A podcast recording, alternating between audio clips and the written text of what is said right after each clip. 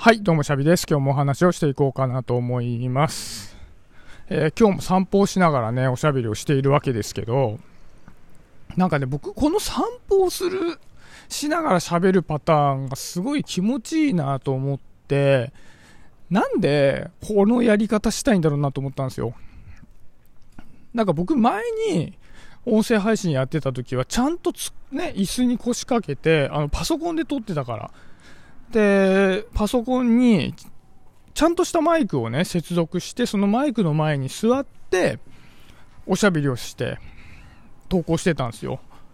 でも今はもっぱらもう、今ずっと iPhone で撮っていて、で、その iPhone に外付けのね、マイクをつけて、喋ってるんだけど、なんかこっちの方が気持ちいいなと思うのはなんでだろうなと思った時に、なんかシンプルに僕は散歩をするっていうのが楽しいなじゃあ喋ってしまおうみたいなことかなと思ってたんだけど、やっぱ喋っている時に動いているっていうのがいいんだなと思ったんですよね。動きながら喋るのと止まって喋るのとでは、その喋りっぷりが違うんだなっていうね、喋りやすさとかね。なんかそういうふうに思ったんですよね。で、なんだろう。こないだ、なんか友達に勧めてもらった本読んでて、で、それは演技の本、演技論みたいな、演技論というか、まあ、演技の仕方を教えてくれる本なんだけど、そこに書かれてた内容でね、あの、人は、まあ、演技って大体においてセリフがあるから、そのセリフにその人の気持ちが描かれているのではなくて、その人の動きにその人の本心だとか感情が現れていることがほとんどだっていうね、そういうことが書かれてたんですね。だから脚本上は、脚本は言葉だけだから、その人が発した言葉だけが書かれてるんだけど、それは、その演者の、演者とかそのキャラクターの本心が全てつらつらと脚本には書かれているわけではなくて、それに対して、演者がどのような動きをするかによって、その人の感情っていうのは見る人に伝わるっていうね、まあそういう話なんですよね。で、例えば、まあそこの本に載ってたのは、うん、まあちょっと補足しながら説明すると、あの、まあ夫婦喧嘩をしてましたと。で、例えばその奥さんは台所で料理を作ってます。で、旦那さんはじゃあ会社からでも帰ってきて、そこでちょっとした血話喧嘩が起きましたっていうシチュエーションだった時に、そこで奥さんと旦那さんが喋っている言葉の内容ではなくて、例えば奥さんが、冷蔵庫の扉を開けたり閉めたりする時の動作とか、料理で野菜を刻む時の動作とか、そっちにこそよりその人の本心みたいなものが投影されているもんなんだよっていうね、なんかそういうことが書かれていて、確かにと思うわけですよ。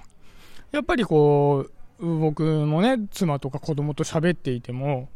言っている言葉自体がその人の全てであるってことはほとんどなくて、むしろそれは嘘だったりして、その人の動きによって、その人はどういうことを今感じてるんだなっていうのが、まあ、如実に現れてることは多いわけですよね。特に子供なんかそうですよね。子供は自分の考えていることを的確に表現はできないので、で、より感情を体で示しやすいっていうところもあるから、言葉ではなく体からその人の感じていることが現れるってね、なんかそういうことがあるんだなって思うんですよ。だから、あの言葉、言葉足らずっていうね、表現があると思うんだけど、基本的には全ての人は言葉足らずなんだろうなっていうふうに思うんですよね。その言葉足らずっていうとこうあまり言葉を喋らない人が言葉足らずっていう風なイメージを持たれやすいんだけどすごいたくさん言葉を喋る人もやっぱり言葉足らずなんだと思うんですよそのいっぱいの言葉の中にその人のことを明確に示している言葉がどれだけあるのか、どれぐらいの割合であるのかっていうことを考えると、そんな大したことないと思うんですよね。僕もこうやってね、なんか喋ってるぐらいだから、まあだいぶおしゃべりな方だとは思うんだけど、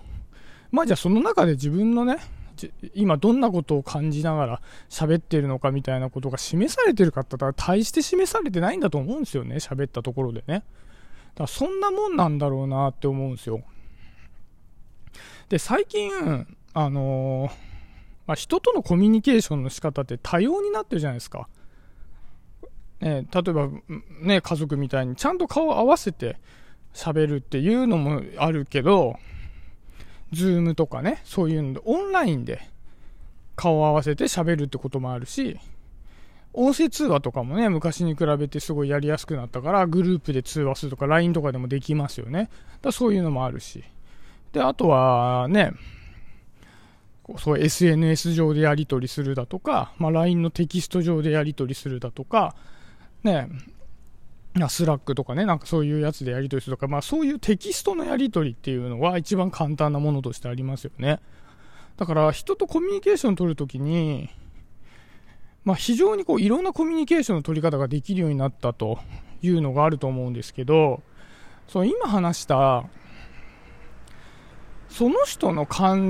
えていること、感じていることを如実に示しているものが動きだとするならば、今多様化しているコミュニケーションの多くは、それを汲み取るのには適してないっていうことが言えると思うんですよね。テキストなんか見えないし、まあ、電話は声のトーンがわかるからまだいいけど見えないし、 Zoom もね、すごくこうちっちゃい四角く区切られた中での情報だからやっぱりかなり減ってしまうっていうことで考えると、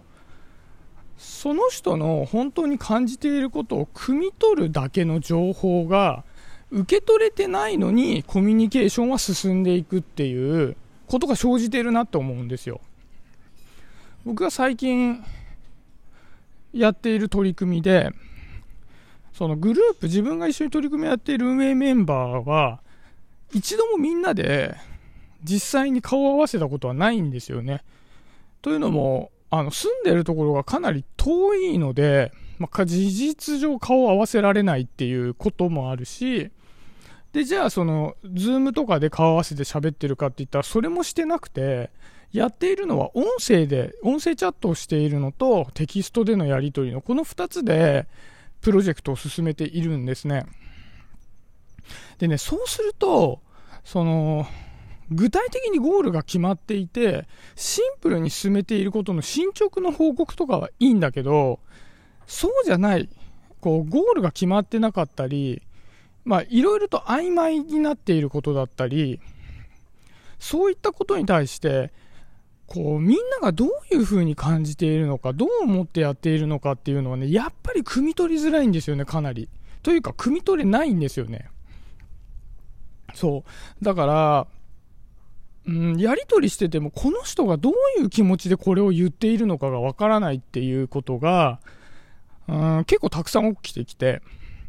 そう、だから、オンラインだけで、まあ、オンラインも、もう、そのテキストと電話のその通話、音声のチャットだけでやり取りをして、プロジェクトを進めていくっていうのはめちゃくちゃ難易度が高いことだなっていうのはね、すごい思うんですよ。まあ、だからこ、だ、だからこそ、それでちょっと進めてみたいっていうのもあるんですけどね、それでなんかうまくいくんであれば、やっぱりその、コミュニケーションを取る限界値が突破できるわけじゃないですか。だってそもそもが今、あの、いる場所がめちゃめちゃ遠いから、じゃあこの人たちとは一緒にこ、その、取り組みをできないのかっていう話になっちゃうけど、これができるんだったら、まあ、こんなにありがたいことはないし、だからこうやってみる価値はすごいあるなと思うんですけど、僕の考えでいくと、こういうコミュニケーションの取り方で進めていくっていうのはかなり難しいなっていうふうにはね、思ってるんですよね。そう、だから、あこう、まあ、普通に友達関係とかで、まあ、ね、こう、繋がっていくっていうことを考えたときに、こうできれば、ちゃんと会って、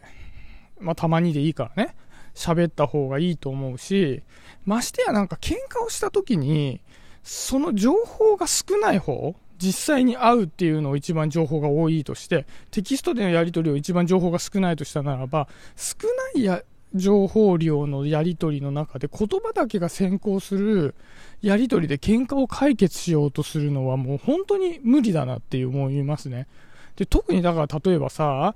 まあ、友達同士とか彼氏彼女でね、会ったら喧嘩になっちゃったっていうので終わっちゃって、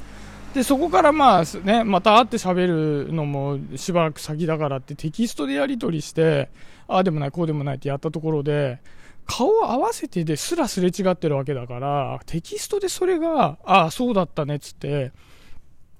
折り合いがつくってことはまあないだろうなっていうね。でもまあやるじゃないですか。だってね、1111、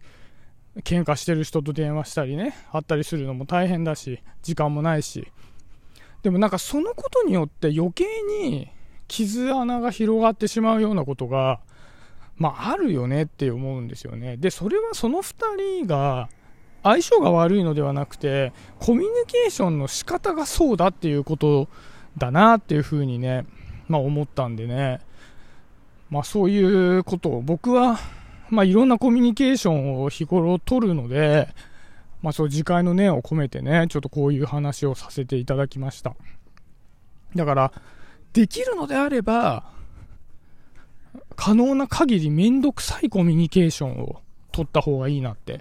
いうのが僕の、まあ、今回の話の結論でございます。こう皆さんは普段からね、人とコミュニケーションを取っていて、どういう風に感じているでしょうかもしよかったら教えてくれると嬉しいです。ということで、今日はお話を終えたいと思います。それでは、バイバーイ。